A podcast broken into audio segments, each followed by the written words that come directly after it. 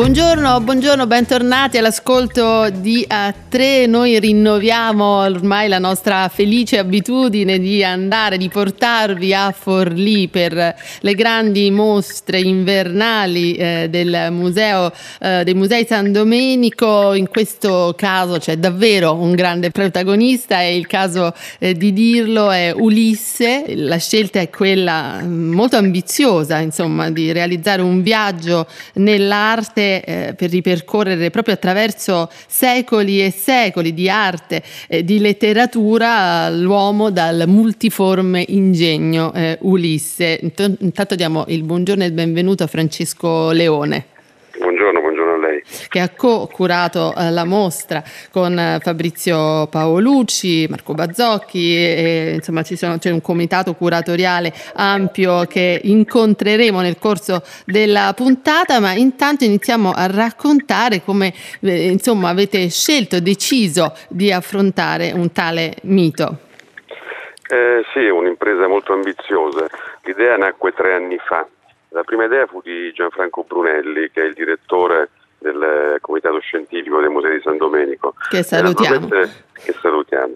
Naturalmente l'impresa era molto ambiziosa, abbiamo censito, ehm, pensando ad Ulisse, alla sua fortuna nella storia dell'archeologia e delle arti, dal, dall'antichità fino al Novecento, abbiamo censito circa 3.000 opere mm. eh, che in qualche modo riguardavano la figura di Ulisse. Eh, naturalmente la mostra ha dei numeri più contenuti, ma, ma non tanto contenuti alti. direi perché sì, ha 250 sì. opere. Abbiamo 250 opere di ogni genere artistico, pittura, scultura, arti decorative, eh, vasi dipinti, addirittura una vetrata rinascimentale eh, bellissima. Il tema centrale qual era? Era indagare un pochino eh, l'attualità di Ulisse in ogni secolo, in ogni evo che abbiamo affrontato e ancora più importante per noi era non realizzare una mostra che in qualche modo semplicemente mettesse in scena, raffigurasse Ulisse, ma abbiamo cercato di scegliere quelle opere che fanno ben capire come nel corso dei millenni, nel corso dei secoli, le arti, la letteratura abbiano reinterpretato la figura di Ulisse, questo suo viaggio reale o immaginario che sia stato, e lo abbiano in qualche modo mutato. No? Se uno pensa al caso emblematico eh, di Dante, eh, di uno dei canti più celebri della Divina Commedia, il ventisesimo dell'inferno, eh, di lì si capisce benissimo come da allora in poi, da quel momento in poi, Ulisse per tutti noi non sia stato più quello omerico, ma in realtà quello dantesco. Perché eh, è stato così importante e così duraturo proprio il, il, il, mito della figura di Ulisse, secondo lei, Francesco Leone? Ma, guardi, allora innanzitutto bisogna dire che il mito, l'epos eh, che Omero ci racconta attraverso l'Odissea è vero, riguarda un personaggio del mondo arcaico, eh, ma poi quel viaggio, quel periplo nel mare Egeo, in quei luoghi mitici è in qualche modo una metafora di un viaggio esistenziale. Eh, Ulisse intraprende questo lungo viaggio per tornare a casa, che è un tema che accomuna tutti noi. E così eh, come il mito, allo stesso modo il viaggio di Ulisse mette in scena, elabora quei sentimenti, quegli stati d'animo universali, primari, elementari che riguardano ancora oggi ognuno di noi. In fondo il viaggio di Ulisse eh, è un viaggio in mare, sì, ma è un viaggio all'interno di ciascuno di noi. Il fatto che sia sceso eh, nel regno delle ombre, nell'Ade, eh, il fatto che abbia incontrato delle figure tentatrici, è in realtà un modo, come ha sempre fatto il mito, per in qualche modo cristallizzare quelli che sono i nostri stati d'animo, le nostre paure, le nostre tensioni, le nostre angosce. Dunque l'attualità di Ulisse e l'arte contemporanea ce l'ha dimostrato eh, il fervore di questo mito, di questa figura ancora oggi risiede proprio in questo, è perché in realtà quell'itinerario è un itinerario nella nostra interiorità che ancora oggi ci riguarda. Ecco, anche nel Novecento, in effetti, poi faremo un viaggio a ritroso nei secoli passati fino ad arrivare al primo secolo d.C., ma anche nel Novecento, in effetti, resiste questa, questo mito, questa fonte di ispirazione per, per, gli artisti, Francesco Leone. Sì, sì. Dunque, eh, la mostra parte achea, con i legni di una nave achea, pensi, del VI secolo a.C., il cui recupero, la cui esposizione è un dato eclatante in mostra, e arriva sino ad un video di Bill Viola del 2016. Il Novecento in qualche modo non coglie più in termini filologici i richiami letterari ad Ulisse, ad Omero, ma mi raccoglie le suggestioni. Allora, di nuovo, l'attualità del mito, il tema del viaggio come viaggio in qualche modo freudiano, ma in termini più precisi l'artista che più di ogni altro eh, è in qualche modo da riferirsi al, contesto dell'Odissea d'Ulisse è proprio Giorgio De Chirico. Eh certo. Giorgio De Chirico più degli altri artisti del Novecento ha in qualche modo visto la sua vita eh, il suo periplo, il suo viaggio, il, quel nostos, il tema del ritorno eh, che in qualche modo ha accompagnato De Chirico in tutta la sua esistenza. E anche forse per le sue origini no? greche sì, e quell'importanza che, certo. che, ha sempre dato a, questo, a questa sì, nascita. Era nato, era nato, in Grecia, a Volos nel 1888, per, quindi si era intriso sin da bambino dei miti classici, di quei luoghi originari. Ancora oggi, se uno va in una delle tante meravigliose isole della Grecia, immagina di poter incontrare Ulisse piuttosto che Achille o Aiace, Sono, è un'evocazione originaria che De Chirico porta con sé. La morte del papà molto giovane lo induce a iniziare un viaggio e lui in questo romanzo autobiografico che scriverà più avanti, Epdomeros, legge se stesso proprio come un nuovo Ulisse. Poi c'è un tema centrale perché De Chirico eh, da ragazzo si sposta a Monaco e studia quel simbolismo fantastico di questo artista meraviglioso che è Arnold Böcklin, il quale anche lui tra gli anni 70 e 80 dell'Ottocento ha ripreso in termini profondi, intensi la figura il viaggio, il mito di Ulisse, riportandolo nei suoi meravigliosi dipinti. Il tema di Ulisse nel Novecento è abbastanza comprensibile, essendo un, un secolo così pieno di, di, di cambiamenti, anche di eh, tragedie. Ecco, andando invece indietro nel tempo, all'Ottocento, al Settecento, qual è la fascinazione di Ulisse sugli artisti e come, come è stata elaborata, Francesco Leone? Guardi, sono due, due, secoli centrali. Il mondo neoclassico riprende fortemente i temi legati a Ulisse e all'Odissea per un semplice fatto, innanzitutto il ritorno all'antico che contraddistingue quel periodo storico e storico-artistico e poi il tema della narrazione. L'arte neoclassica ama narrare dei fatti come esempi di virtù, esempi di moralità, eccetera, eccetera. E allora in mostra ci sono dei capolavori di Francesco Hayez, di Fabre, tanti altri artisti neoclassici, Angelica Kaufman, gli inglesi grandiosi James Barry e Wright of Derby che ci danno delle letture legate al sublime, intense, come in Fuseli che anche esponiamo in mostra. Il tema della narrazione, che è connaturato all'Odissea, viene poi abbandonato dall'Ottocento simbolista. Questo è mm. molto interessante perché l'Ottocento simbolista riscopre delle figure, figure femminili, figure femminili in cui si annidano delle eh, suggestioni, delle aspirazioni, il tema della donna emancipata, addirittura in alcuni casi come in taluni dipinti di, di questo grande preraffaellita che si chiama Waterhouse, eh, c'è una cultura esoterica iniziatica che uno riconosce in Circe, in Calipso, in Nausicaa. Ecco, se dovessi dire il tema più forte del simbolismo è proprio la concentrazione sulle figure femminili. Lei deve immaginare che negli ultimissimi anni dell'Ottocento uno studioso inglese, Butler, scrive un testo che si chiama L'autrice dell'Odissea, che ha anche molto seguito, in cui lui postula che eh, l'autore, l'autrice dell'Odissea mm. non sia stato Omero, ma una giovane donna di Trapani, lui dice molto ispirata, dell'undicesimo secolo a.C. Ora, per il fatto di Trapani, lui fa delle considerazioni di carattere geografico, sì. ma il tema interessante è che lui la identifica in una giovane ragazza perché dice è talmente preponderante la figura femminile in tutte le sue declinazioni nell'Odissea che non può essere stata che una donna a scrivere il poema omerico. Mm. Questo tema della narrazione, Francesco Leone, è particolarmente interessante per vedere anche le diverse interpretazioni del personaggio Ulisse eh, positivo, eh, ma anche certo. eh, insomma, mm, coacervo di difetti umanissimi. Sì, lui è l'unico eroe omerico che non è cristallizzato in una virtù. Sì, in, un in un'unica forte, virtù, sì. No? Mm. Eh, lui è, è, astuto e quindi anche un po' ingannevole, eh, forse non è bello d'aspetto, ma magari ha le spalle larghe e dunque forti. Cade in tentazione. Mille, cade in tentazione, tornando a casa qualcosa, diciamo così, non lo racconta alla moglie, eh, forse in queste storie extraconiugali ha avuto un sì. figlio che secondo una tradizione poi a un certo momento lo uccide. Ecco, questo è un tema importantissimo ecco. perché dal, dalla Grecia arcaica sino a noi in base ai periodi storici, in base alle attese di un tempo, è stato estrapolato un elemento del carattere di Ulisse ed esaltato. No? Nella Roma imperiale Cicerone ne faceva un esempio di virtù, mm. nella Grecia del V secolo a.C. i tragici greci ce lo raccontano come un demagogo, un ingannatore in qualche modo. E poi via via nei secoli, nel 400 se ne esaltano insieme a Penelope le, virtù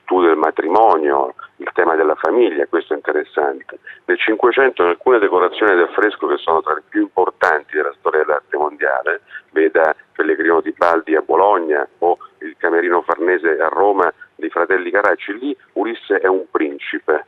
Eh, dopodiché nel corso dei secoli più avanti il Seicento riscopre anche lui, curiosamente, nel secolo delle scienze, nel secolo di Galileo, riscopre invece la figura della maga Circe e dunque anche qui c'è mm. eh, un coacervo di diverse istanze culturali che si mettono in moto e che ci hanno lasciato dei capi d'opera straordinari. Ma forse è anche questo, Francesco Leone, forse il, il, motivo, la radice proprio del fascino straordinario di Ulisse, questo suo eh, essere eh, appunto un insieme di pulsioni, eh, di qualità e difetti aspetti completamente differenti, insomma, pronti da essere interpretati e raccontati da artisti e scrittori. Eh, grazie, grazie molto a Francesco Leone. Noi continuiamo tra pochissimi istanti ancora la nostra esplorazione di Ulisse a Forlì Musei San Domenico. Grazie. Grazie a voi, arrivederci.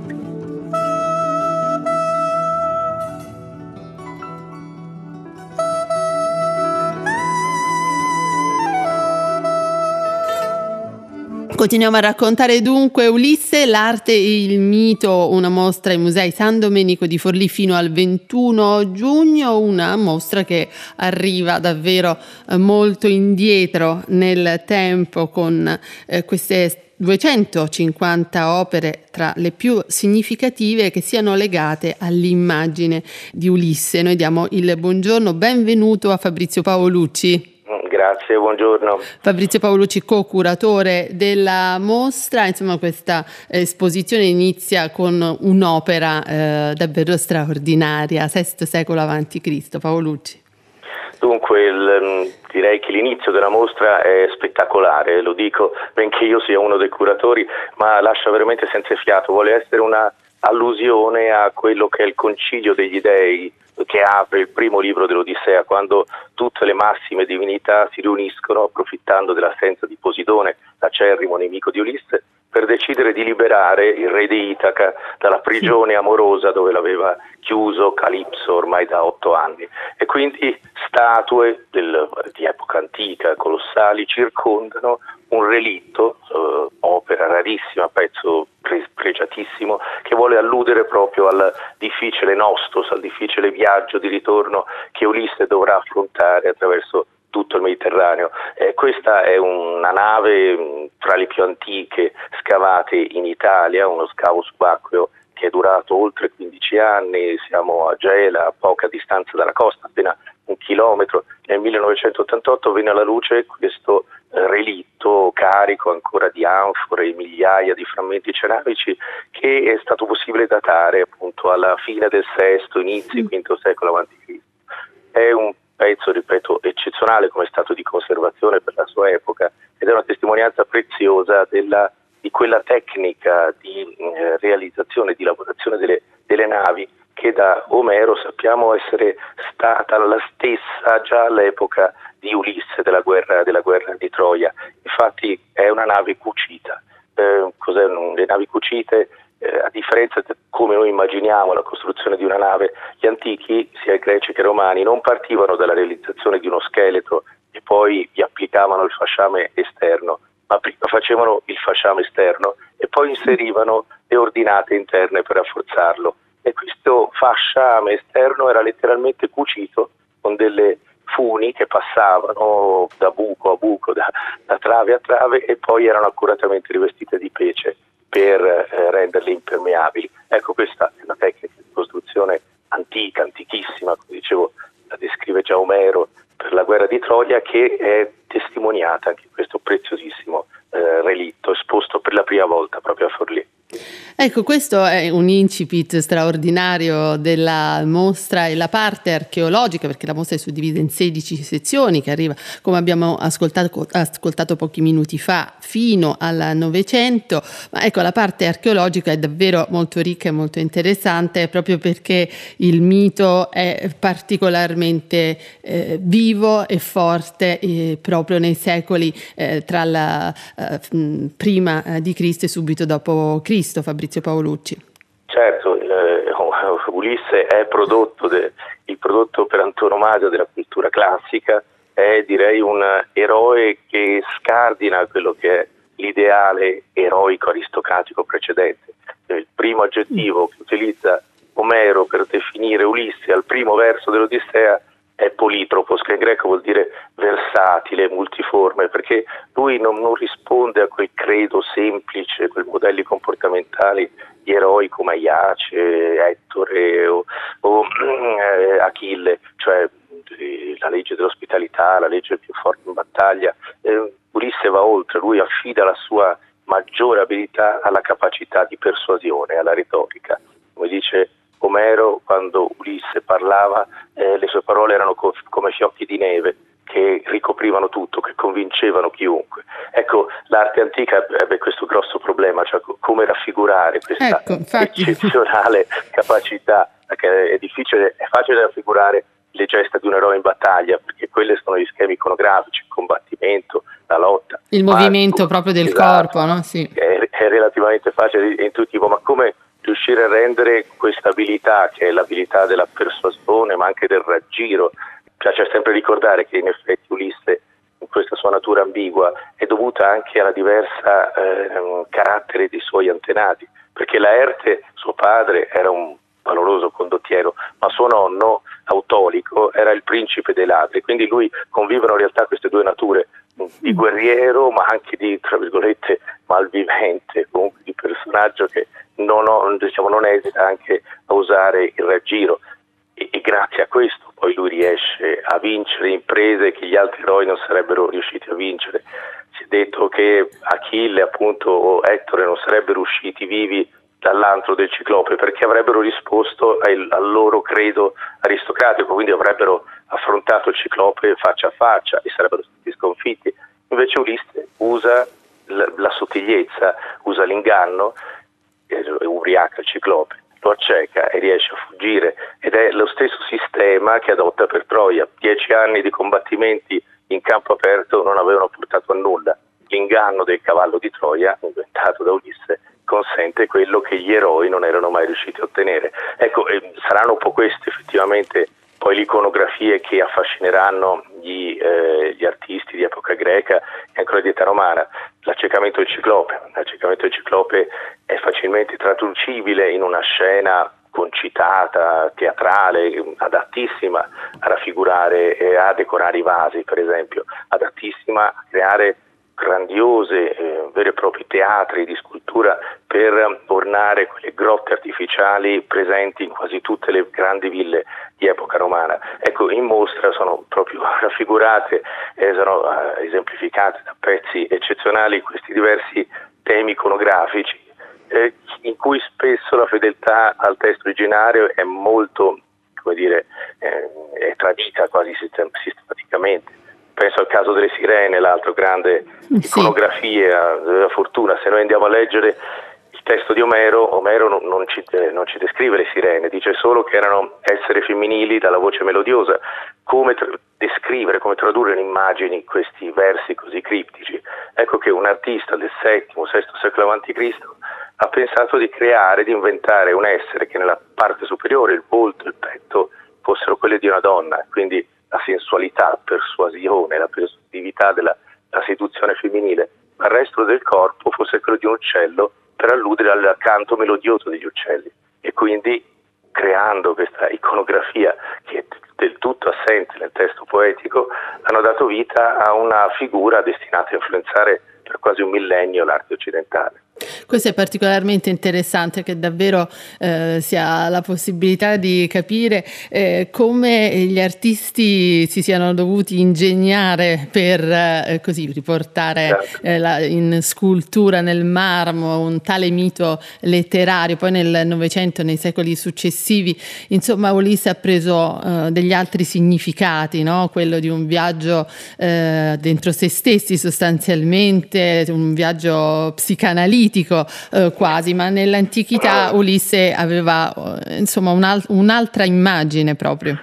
Sì, un'immagine che, che in realtà varia, perché se la retorica che ho detto essere stato il suo principale pregio eh, nella, nella, poesia di Omero è considerata appunto tale, un pregio, un motivo di vanto, ecco che già nella cultura greca, sempre del V secolo a.C., quell'abilità diventa motivo di odio e di disprezzo. Se uno va a vedere come è descritto per esempio Ulisse nelle tragedie di Euripide o di Sofocle è un personaggio totalmente negativo perché in lui si viene identificata l'immagine, l'ideale di quei demagoghi che dominavano la politica attica del V secolo a.C. Mm. e che facevano proprio dell'abilità di persuasione il loro mezzo per portare il popolo dove volevano loro, quindi alla rovina, alla guerra del Peloponneso e alla distruzione della, della città e del benessere. Ecco quindi che vengono dette e scritte parole terribili per descrivere eh, Ulisse in queste tragedie, viene descritto come un malvivente, appunto come un danno per chiunque, come una rovina per la società sostanzialmente. Quindi c'è un ribaltamento quasi di prospettiva sì, su Ulisse. Esatto, eh sì, beh, insomma, questo è anche insomma, motivo di grande interesse eh, della mostra. Noi ringraziamo moltissimo Fabrizio Paolucci, co-curatore della mostra a Forlì. Grazie a voi.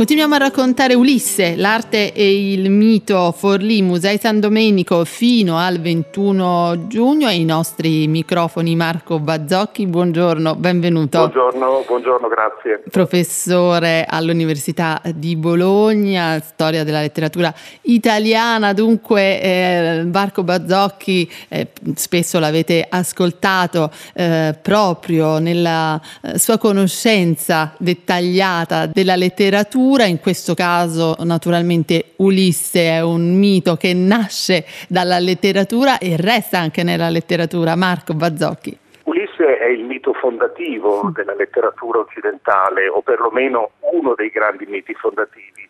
È, è vero che nasce dalla letteratura, però eh, noi sappiamo che è nato realmente dalle parole, dal, dal, dal. Dal racconto orale, sì. Dal racconto orale, questa forse è la cosa più affascinante, cioè noi ci dobbiamo immaginare che eh, in tutte le isole greche, eh, in queste città più o meno grandi, ci fossero appunto individui che tecnicamente conoscevano il modo di intrattenere attraverso i racconti che riguardavano sia la guerra di Troia che i famosi nostri, cioè i ritorni in patria di tutti gli eroi della guerra di Troia. Poi deve essere successo qualcosa di strano e questo è molto difficile da cogliere perché eh, a un certo punto, mentre tutti gli altri eroi sono eroi diciamo, della forza, diciamo, eroi che corrispondono a divinità eh, importanti, Ulisse o Odisseo o Odisseo diventa un eroe diverso dagli altri questo forse, questo elemento che sta all'origine della sua storia, poi impronta tutto il futuro di questo personaggio. Potremmo dire che impronta il futuro di questo personaggio fino ai giorni nostri, perché Ulisse vive fino ai giorni nostri. Cosa succede? Succede che Ulisse da eroe, anche lui della forza, dell'abilità, acquista una qualità particolare che è quella di questa intelligenza che può diventare astuzia, che può diventare stratagemma e questa intelligenza è una cosa nuova, cioè è una cosa che gli altri eroi non hanno così sottolineata, cioè in Ulisse c'è forza, c'è abilità, ma c'è astuzia e intelligenza. È appunto colui che eh, attraverso vari stratagemmi riesce a condurre in porto l'assedio. Eh, l'ultimo di questi stratagemmi è naturalmente il cavallo di Troia, che è una grande macchina inventata proprio per entrare nella città e poi abbatterne le mura. Quindi in Ulisse questo elemento nuovo probabilmente impronta tutto il resto delle sue avventure, perché poi Ulisse si troverà a dover affrontare con l'intelligenza e l'astuzia tutti quei fenomeni del magico, del meraviglioso e dell'arcaico che gli altri eroi non affrontano. Cioè, mm. solo Ulisse dovrà affrontare Circe, le sirene, Polifemo, i lestrigoni e via dicendo. Cioè, solo Ulisse si troverà a dover utilizzare intelligenza e abilità per cavarsela di fronte a tutto questo. Quindi è un eroe che da una parte chiude con il mondo arcaico e dall'altra apre verso qualche cosa di nuovo. io credo che proprio questa sua posizione liminare, cioè il fatto che è un eroe a cavallo di due realtà così complesse, lo renda unico anche di caratteristiche umane molto differenti. No? Gli eroi classici, dicevamo pochi istanti fa, effettivamente erano portatori di un'unica identità caratteriale, erano appunto malvagi, generosi, irascibili, eh, mentre eh, Ulisse riunisce in sé proprio eh, diversi aspetti dell'animo umano. Sì, Ulisse li unisce tutti, potremmo dire che in Ulisse troviamo tutto, eh, troviamo tutto. e la mostra di Forlì secondo me va letta proprio in questa chiave, cioè attraverso i secoli, dalle origini fino al Novecento, ogni epoca fa venire fuori da Ulisse le caratteristiche che interessano a quest'epoca, per cui noi avremo appunto l'eroe, poi abbiamo l'Ulisse troppo astuto, diciamo, di Dante, l'Ulisse che Appunto, eh, usa sì. in mm. una maniera particolare, che quindi deve essere condannato, ma abbiamo anche l'Ulisse che per i padri della Chiesa diventa quasi un'anticipazione di Cristo, l'Ulisse legato all'albero della nave per non cadere vittima delle sirene. Poi avremo l'Ulisse naturalmente violento, l'Ulisse che attacca i suoi nemici, l'Ulisse che uccide appunto, che eh, acceca Polifemo. Eh, Horkheimer e Adorno, che negli anni 40 diedero una lettura molto interessante di Ulisse, sottolinearono una cosa, che proprio l'intelligenza di Ulisse ne fa in qualche modo primo borghese della storia mm. occidentale, ma in questo modo Ulisse si preclude qualcosa, cioè la sua intelligenza gli impedisce di entrare in contatto fino in fondo con certe realtà. E fra queste realtà la più eclatante è quella delle sirene, cioè Ulisse le ascolta ma scappa, cioè la sua nave lo porta lontano. Di qui questa mitologia che nella mostra è rappresentata benissimo, soprattutto tra 8 e 900, del significato torbido che hanno queste sirene, eh, che all'inizio sono donne uccello e poi diventano donne pesce, che rimangono nell'immaginario occidentale con tutti questi significati di attrattività sì. erotica ma sapienziale nello stesso tempo. Cioè, cosa avrebbe imparato Ulisse dalle sirene? Calvino diceva, con una trovata molto geniale, no, che le sirene probabilmente gli avrebbero raccontato il suo stesso destino. Cioè, le sirene gli promettono qualche cosa, lui non le può ascoltare fino in fondo. Gli avrebbero detto probabilmente il seguito della, della sua storia. In effetti, eh, poi Marco Bazzocchi un aspetto interessante dal punto di vista letterario, che eh, dicevamo prima nelle interviste che effettivamente gli scultori, soprattutto di età arcaica, si sono trovati davanti alla grande difficoltà di eh, narrare alcuni aspetti, alcune caratteristiche essenziali di Ulisse, come appunto la sua forbizia, la sua sua eh, abilità oratoria, la sua capacità di raggiro, no? che non è naturalmente qualcosa di eh, semplice da tradurre, da trasporre nel marmo. Ecco. In letteratura naturalmente invece è, è proprio qualcosa di connaturato questo, eh, questa possibilità. Bazzocchi. Sì, certo, certo, ma sai, eh, la storia di Ulisse è implicitamente eh, una storia letteraria e figurativa nello stesso tempo. Non a caso nel Rinascimento Ulisse diventerà quasi l'alter ego dell'artista, perché i vasi meravigliosi che sono per esempio nella prima sezione della mostra, come le statue, ci dimostrano che il racconto di Ulisse passava già attraverso questi mezzi cioè noi dobbiamo immaginarci un racconto orale, un racconto già figurativo e poi un racconto che diventa scritto. No? Quindi tutto questo circolava probabilmente in forme miste, eh, è molto difficile dire come, però le immagini accompagnavano già, eh, accompagnavano già questo eroe. E è vero che le sue, come dire, le parti più intime del, della sua anima non possono essere rappresentate, ma allora cosa fanno gli artisti? Rappresentano i suoi interlocutori, mm. cioè noi capiamo Ulisse attraverso i suoi interlocutori e qui bisogna dire che c'è questo elemento unico, eccezionale, di una sequela di figure femminili Circe, le, eh, Calipso, Calipso Circe, certo. le sirene, mm. che culminano in Penelope, cioè in un certo senso quella che eh, viene definita no, la mente di Ulisse che guarda da, tante, da tanti lati, no? questo polutropos, cioè colui che con la mente può guardare tutta la realtà Citati lo traduce la mente colorata con una metafora molto bella, però questa mente di Ulisse che guarda da tutte le parti della realtà è una mente che guarda anche tutti gli aspetti del rapporto con l'altro, cioè col femminile. Cioè tutte le donne dell'Odissea rappresentano un aspetto del femminile e ehm, la cosa che mi ha colpito di più è vedere che dal Settecento in poi, ma anche già nell'arte antica, Penelope per esempio ha questo ruolo che noi non ci immaginiamo neanche, cioè ehm, Penelope è realmente l'alter ego di Ulisse, cioè è, è anche Penelope che ha una mente come quella di Ulisse e questa Penelope che tesse, che disfa, che tiene a bada i pretendenti, che eh, regge tutto l'ordine dell'isola fino all'arrivo del marito, diventa un personaggio incredibile che la mostra testimonia molto bene in tutti i suoi aspetti. Grazie, grazie davvero molto a Marco Bazzocchi per essere stato con noi.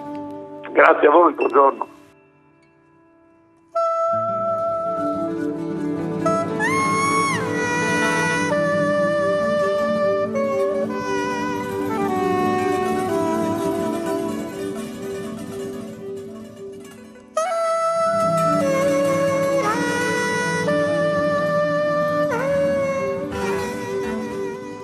Si conclude così la nostra puntata dedicata ad un grande mito, un mito come Ulisse in mostra a Forlì, Musei San Domenico, Ulisse evocato anche dalla musica di Raffaello Pareti che avete ascoltato durante la nostra puntata. A questo punto i nostri saluti, Cettina Flaccavento innanzitutto che cura a tre, Giuseppe Scarlata alla parte tecnica e Elena Del Drago che vi sta parlando parlando insieme vi salutano e vi danno appuntamento a sabato prossimo. Un buon sabato, un buon proseguimento d'ascolto con tutti i programmi di Radio 3.